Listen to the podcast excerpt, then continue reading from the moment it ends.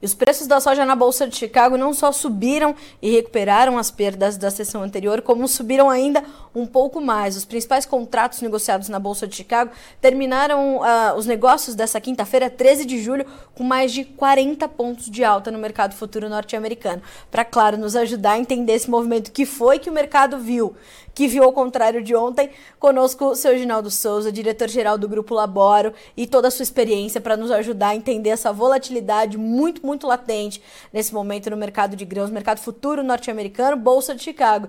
Seu Ginaldo, boa tarde. Mais uma vez, sempre um prazer ter o senhor conosco. Seja bem-vindo.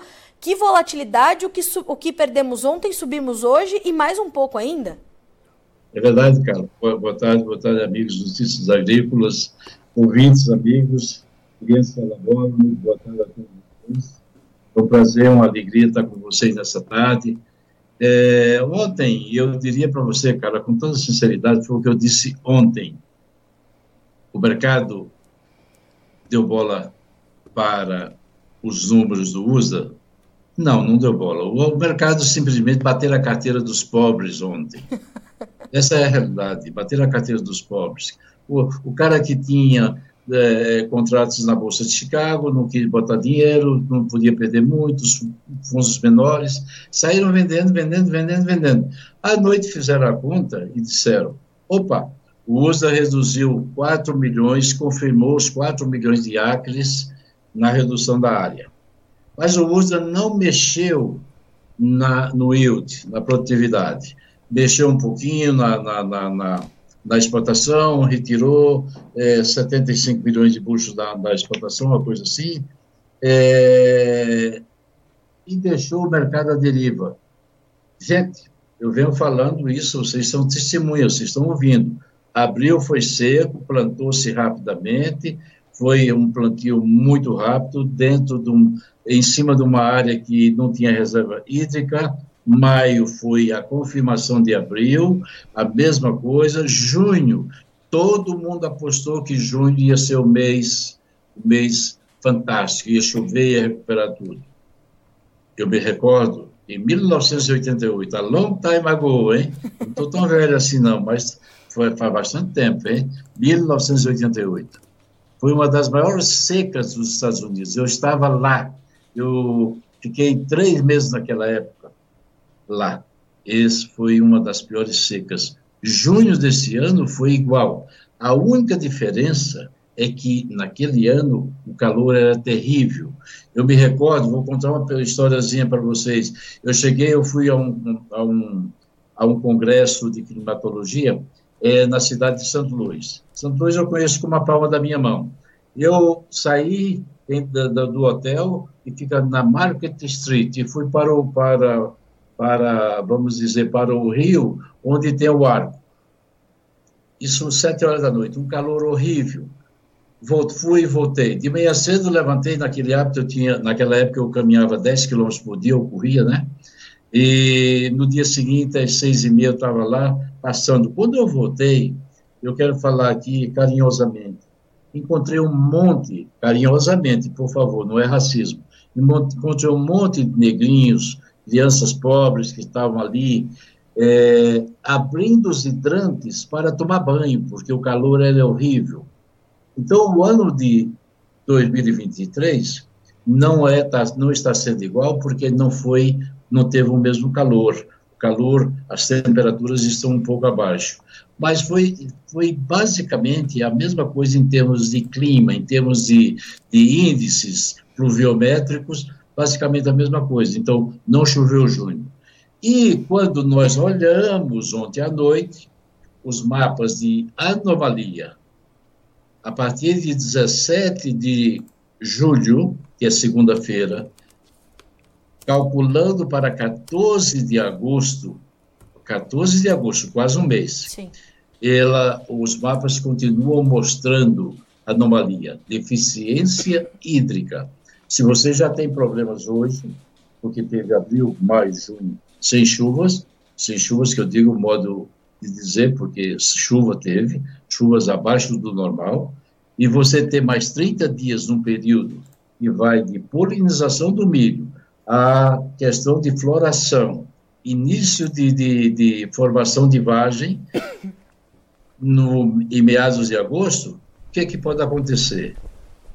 Evidentemente, o mercado vai botar clima, vai botar prêmio clima. E é o que fez. O que caiu ontem subiu hoje, bater a carteira dos pobres ontem, na realidade é isso.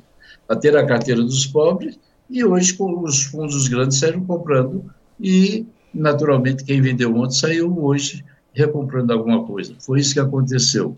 Ou seja, o USDA foi, no mínimo, incoerente, porque simplesmente cortou a área em 4 bilhões de, de, de acres, mas se esqueceu de atualizar a questão do, da produtividade. Foi isso que aconteceu, Carlos. Então, o mercado caiu ontem 30 centos, hoje subiu 41.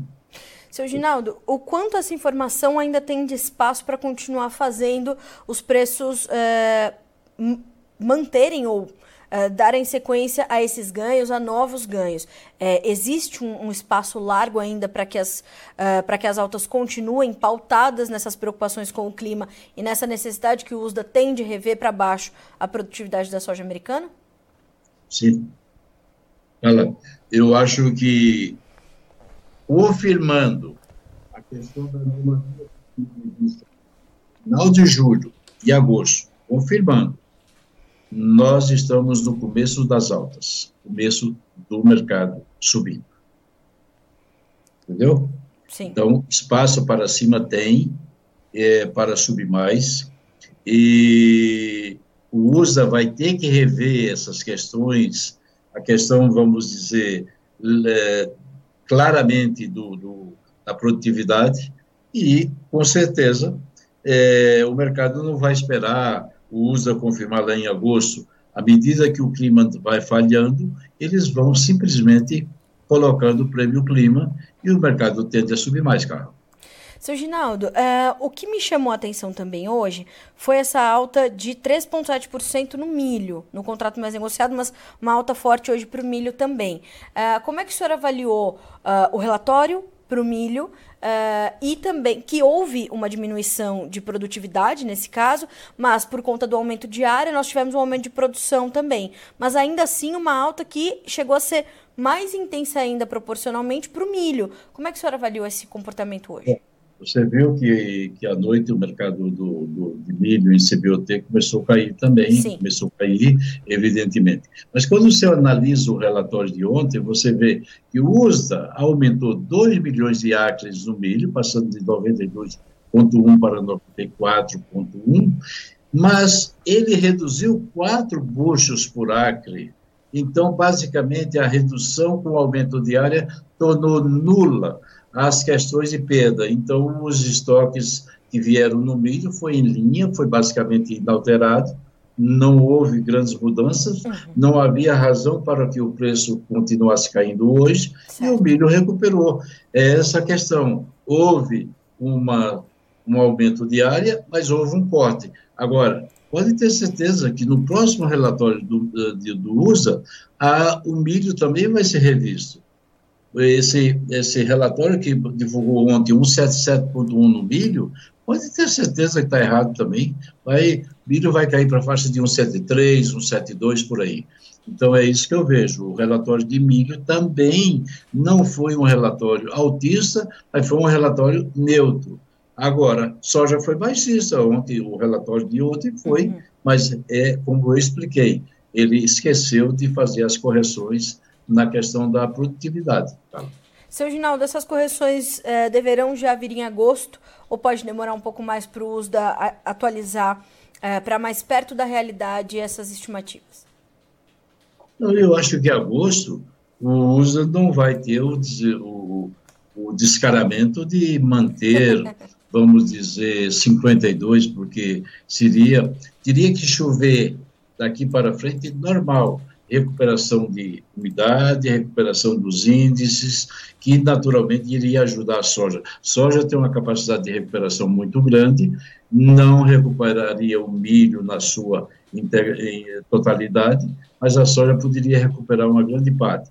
Mas não é isso que a gente vê pela frente. Então, na nossa opinião, o USA vai rever no próximo relatório de agosto e 52 Eu já disse desde o início, desde o mês de abril, que Verdade. eu venho falando, 52 é preciso que tenha um clima perfeito, ou quase que perfeito, para conseguirmos uma produtividade de 52.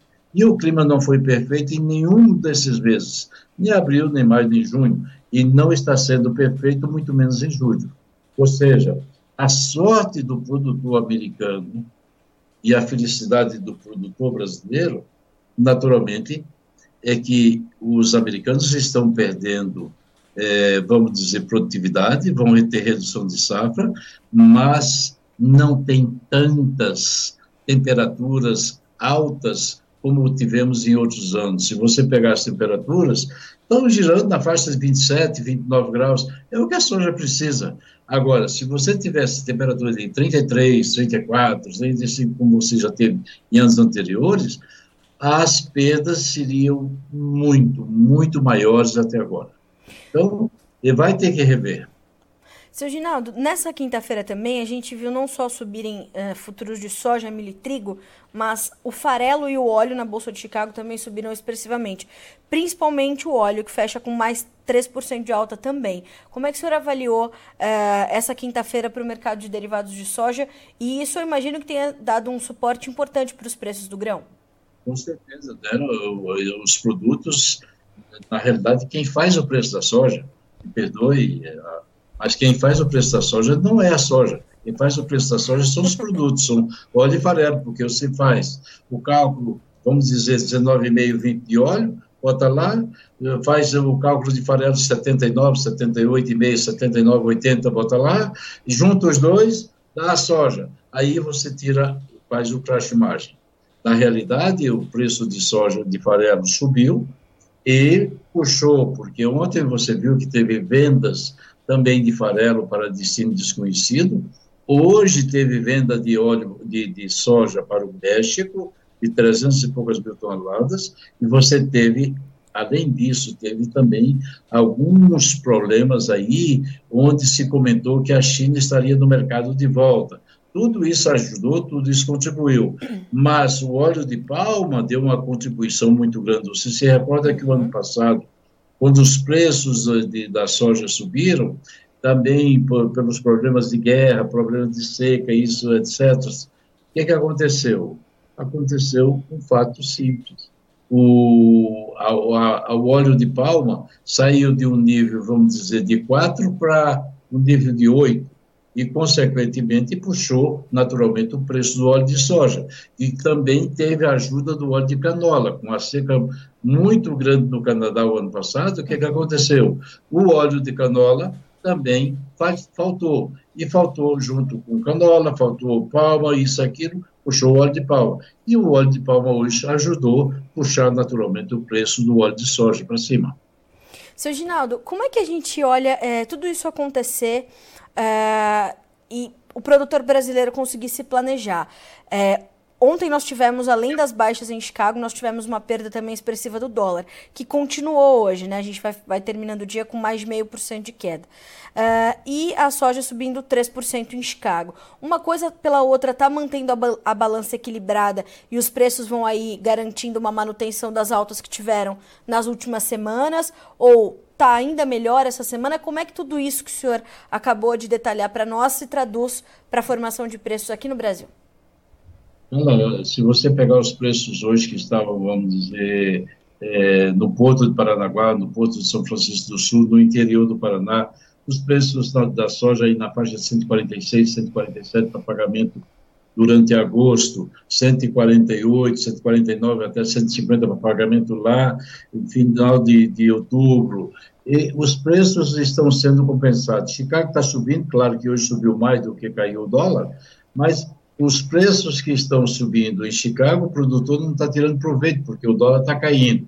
Você vê, eu estava até comentando isso hoje durante o almoço, alguns amigos aí vieram nos visitar, e eu estava comentando para eles isso, que a soja naturalmente está subindo e o dólar caindo. O produtor poderia ficar feliz, mas o preço da soja que ele vai vender está no mesmo nível, ou seja, há um descompasso. Sobe Chicago, cai o dólar. Isso naturalmente influencia no preço e hoje é, felizmente, os preços melhoraram um pouco em relação ao que estava ontem. Mas não foi, naturalmente, é, porque o dólar ajudou, foi simplesmente porque Chicago puxou muito mais do que o dólar. Essa alta forte em Chicago pressionou os prêmios no Brasil, seu Ginaldo? Os prêmios de manhã cedo, para você ter uma ideia, saíram aí na faixa de 55, é, under para, para o mês de, de, de para embarque de agosto, e, e naturalmente, depois com a alta grande que aumentou, é, os preços, o, o prêmio voltou a ceder um pouco. Mas a verdade é uma só, Carla. Quando você pega os prêmios, analisa a situação, é, os prêmios também não têm colaborado, né? Porque uma alta grande dessa, amanhã nós vamos ver os prêmios naturalmente apresentando é, uma queda. Hoje de manhã você estava. Fechamento dos prêmios ontem, para você ter uma ideia, o agosto menos 55, hoje saiu de fato a menos 55. Amanhã, com certeza, o prêmio vai estar aí, talvez 65, 70, por aí, anda. Naturalmente, o prêmio caiu um pouco, caiu, caiu um pouco em relação à, à grande alta de Chicago. Mas o prêmio, à medida que a escassez, que não tem escassez nesse momento no Brasil, é, de soja, mas à medida que a oferta vai cada vez mais diminuindo, porque os grandes embarques, o período forte de embarque até, até junho, já foi. Então, daqui para frente, o produtor vai vender na mão. Vai colocar a indústria, já não está vendendo mais com a mesma ênfase para a China, porque os chineses daqui para frente também é, vão querer naturalmente esperar o prêmio a partir de outubro da safra nova americana, então as coisas vão mais piando, piando, vamos dizer, mais, mais devagar. Seu Ginaldo, uh, a gente tem uma pergunta aqui que é bastante pertinente, é, e o senhor parcialmente já respondeu, mas acho que a gente pode falar diretamente com o Marcelo Santiago, que lhe pergunta: Nós estamos entrando em um ciclo de alta dos preços da soja no Brasil? É cedo para a gente cravar o início desse ciclo? Ou ele está no horizonte de fato? Como é que o senhor é, responderia para o Marcelo Santiago? Eu respondo para o Marcelo Santiago, antes de tudo, boa tarde, Marcelo. É, como eu disse anteriormente, confirmado a potencialidade do clima abaixo do padrão nos próximos 30 dias, nós estamos entrando no ciclo de aumento dos preços. Nós não vimos as altas ainda do mercado, em termos de soja em Chicago.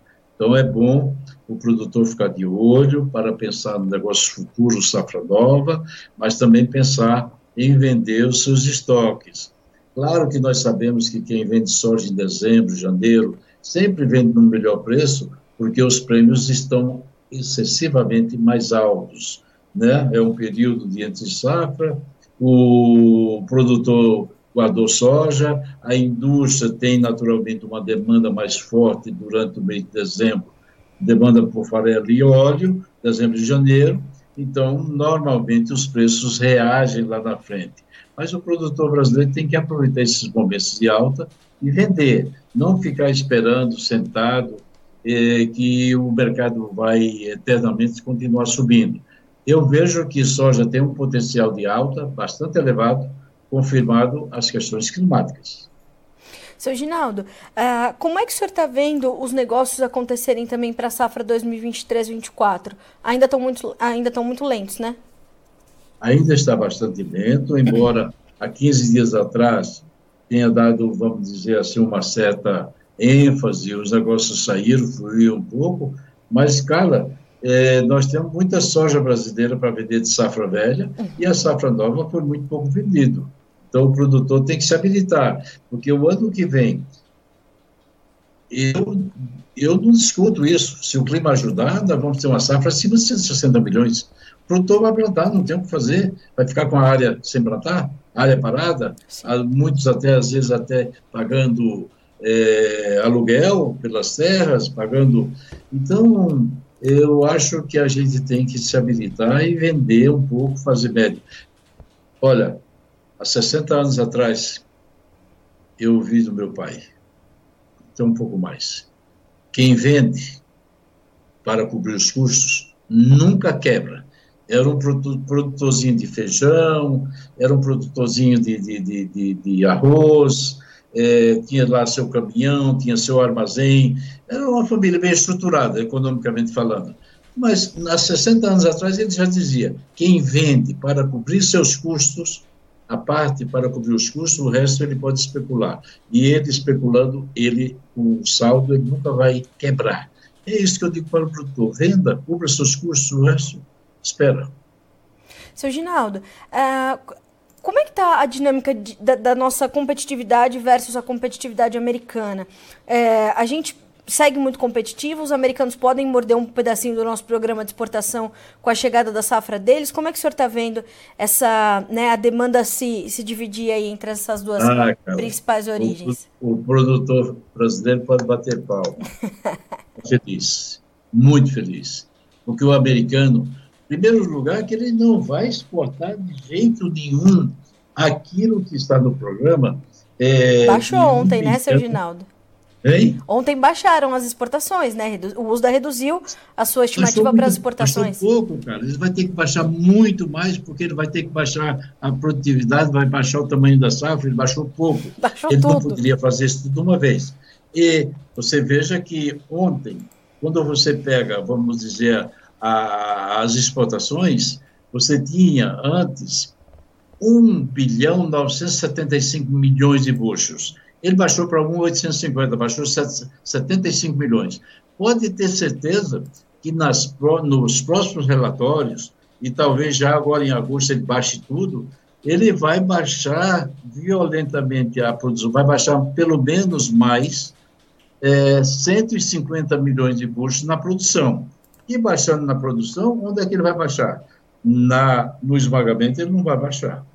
Porque o esmagamento é indústria, a indústria está em relação é, ao Brasil é, ganhando muito dinheiro também, e eu, nós sabemos perfeitamente que isso vai ser ótimo para o produtor brasileiro, que vai ter uma participação maior nas suas vendas na exportação. O americano vai participar muito menos, vai ter muito menos soja para exportar. Então, minha querida, respondendo objetivamente, produtor brasileiro tem que levantar as mãos para os céus e dizer assim: ok, eu vou ter um americano mais devagar, é a mesma coisa que vai acontecer com o quê? O milho. O americano vai perder esse total controle que tinha de grande exportador de milho. O grande exportador de milho, a partir desse ano, na minha visão, é, será o Brasil, o maior exportador de milho também do planeta. Então, parabéns ao produtor brasileiro, parabéns ao agronegócio brasileiro, parabéns a você que está aí como jornalista me entrevistando. Parabéns a mim, que estou aqui também te dando essas informações. E digo para você: o Brasil vai continuar comandando soja e milho. Seu Ginaldo, sempre bom estar com o senhor, mas antes de me despedir, eu queria que o senhor falasse um pouquinho sobre o Crop Tour. Tá chegando, né, seu Ginaldo? De novo, a gente piscou, já é Crop Tour 2023-24. Canadá e Estados Unidos. Canadá e Estados Unidos, a partir do dia 25, estaremos viajando é, do Brasil para o Canadá, onde vamos fazer algo como 2.500 quilômetros no Canadá e algo em três, quatro dias. Depois vamos aos Estados Unidos e vamos fazer todo o meio oeste americano, inclusive vamos ao Farmer Progress Show, e esse ano vai ser lá em Decatur, no estado de Illinois. Então, vai ser, vamos dizer, é, uma turma de novo, uma turma boa, preparada, porém uma turma menor. Nós não vamos levar mais do que oito pessoas no total desse ano. o Daniel dos Notícias Agrícolas estará junto, estaremos juntos fazendo todo esse esse crop tour e eu tenho certeza que vai ser um ano muito muito bom, onde profissionais estão se juntando a nós, profissionais de alto gabarito, que vem agregar, que vem somar. O nosso Crop Tour permite que a gente faça todo um tour, é, Illinois, Indiana, Ohio, Missouri, Iowa, Nebraska, Dakota do, do Sul, Dakota do Norte, é, Minnesota, Wisconsin, é, Michigan e volta para Chicago. Esse é um crop tour Aliás, eu faço isso há muitos e muitos anos, desde a minha época como executivo, como diretor de, da, das empresas que eu fui, multinacionais, e que hoje, naturalmente, a gente aproveita o nosso conhecimento para ajudar também pessoas que precisam aprender e precisam dar continuidade a esse trabalho maravilhoso dentro do agronegócio. O senhor é sempre incrível, né, seu Ginaldo? Muito obrigada mais uma vez pela companhia nessa tarde de quinta-feira para dar essas boas notícias ao produtor brasileiro, para trazer essa injeção de ânimo, para é, orientá-lo. Então, obrigada mais uma vez por estar conosco. As portas estão sempre mais do que abertas para o senhor, para todo o time da Laboro. Obrigada. Bom restinho de quinta-feira para o senhor. Até a próxima. Um abraço. Até a próxima, Carlos. Um grande abraço a todos os ouvintes, notícias agrícolas, meus amigos da Laboro. Uma ótima tarde para vocês, sucesso, cuide-se, aproveite e sucesso. É o que eu desejo a todos. Obrigada, seu Ginaldo. Um abraço. Até mais. Tchau, tchau. Tchau, tchau. Pois é, senhoras e senhores, o mercado não comprou o relatório do USDA de ontem. Hoje, o que subiu ontem Uh, uh, o que caiu ontem subiu hoje, subiu mais um pouquinho ainda para mostrar que de fato não está comprando esses números. Acredita que a gente vai ver de fato né, essas, essas revisões para baixo nos números da safra norte-americana, principalmente porque veio de fato a confirmação na redução diária, como foi apontado pelo USDA no Prospective Plantings de 30 de junho, né? E depois na, no Prospective Plantings, não, perdão, no Acreage de junho, então veio uh, na confirmação da NES, que é uma agência do USA que trata desses, desses dados de área, confirmou então área plantada e área colhida menores, trouxe uma redução na produção de soja, nós saímos de 122 para 117 milhões de toneladas, mas não mexeu em nada na produtividade, manteve 52 bushels por acre ou 58,3 sacas por hectare. Nesse ínterim, o mercado, claro, caiu um pouquinho, porque a, a, a safra veio uh, acima da média das expectativas do mercado, mas na sequência viu que não só uh, pelo que já aconteceu em função em, em, em, termos de clima, porque maio e junho foram meses ruins para o desenvolvimento dos campos americanos, mas julho também está sendo, e os mapas mostram uh, temperaturas elevadas e déficit hídrico, ou seja, faltando chuva. Hoje o Drought Monitor mostrou que ainda há 64% das áreas de milho sob alguma condição de seca, 57% no caso da soja, ou seja, a seca está se, expandindo não, porque parou, né? começou a se retrair, na verdade, mas continua muito espalhada no meio oeste americano. E isso é preocupante. Então, todo esse cenário que já se deu e o que pode se dar diante dos mapas até esse momento, trazendo essas condições adversas ainda para a safra americana, trazem esses sinais de alerta enormes para a Bolsa de Chicago, que voltou a subir, portanto, nesta nesta quinta-feira. Subiram também os futuros do farelo, do óleo, bem como subiram os futuros do trigo e do milho. Então hoje foi um dia de fato positivo para as commodities agrícolas por lá e a gente vê que isso se traduz em preços melhores para o produtor brasileiro, o que acaba sendo uh, quase que um neutralizador, mas não na totalidade, porque hoje Chicago subiu muito mais do que o dólar caiu, é o mercado cambial. Né? A gente vai caminhando para fechar o dia com 0,6% de queda no dólar, R$ 4,79. Então a gente percebe que esse ainda é o, o ponto né, de, de, de é, atenção do produtor, que é o que ainda segura um pouco mais os preços aqui no Brasil, que tem melhorado. Né? É importante dizer que tem melhorado e o seu Ginaldo uh, afirma e reafirma: vá vendendo aos poucos, vá participando e vivenciando esses melhores momentos de preços. É, não é para vender tudo, mas é para ir participando e a, capturando essas oportunidades que o mercado está oferecendo principalmente no caso da soja. Vamos ver como ficaram os preços hoje? Números na tela, a gente começa com a soja na Bolsa de Chicago. Agosto, 14 dólares e 84 centos por bushel, são 40 pontos e meio de ganho.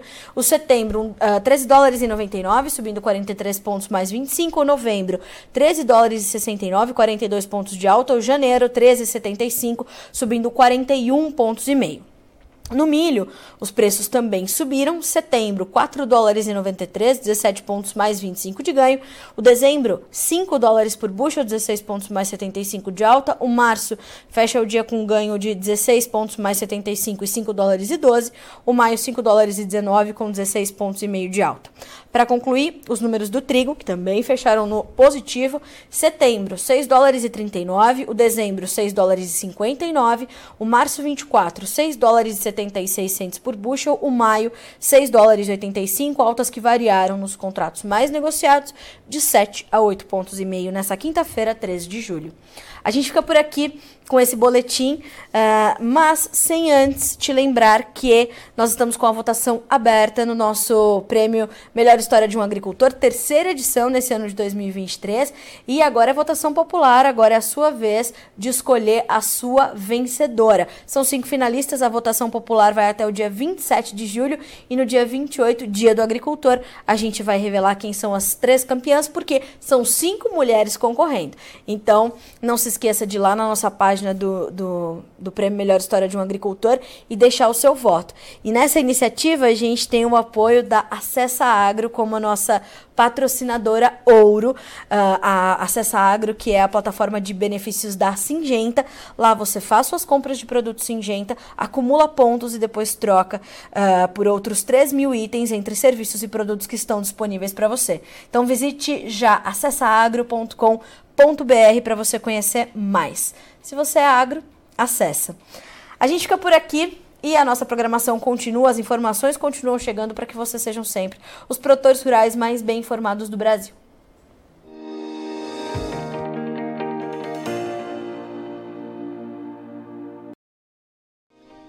Se inscreva em nossas mídias sociais. No Facebook, Notícias Agrícolas. No Instagram, arroba Notícias Agrícolas. E em nosso Twitter, arroba Norteagri.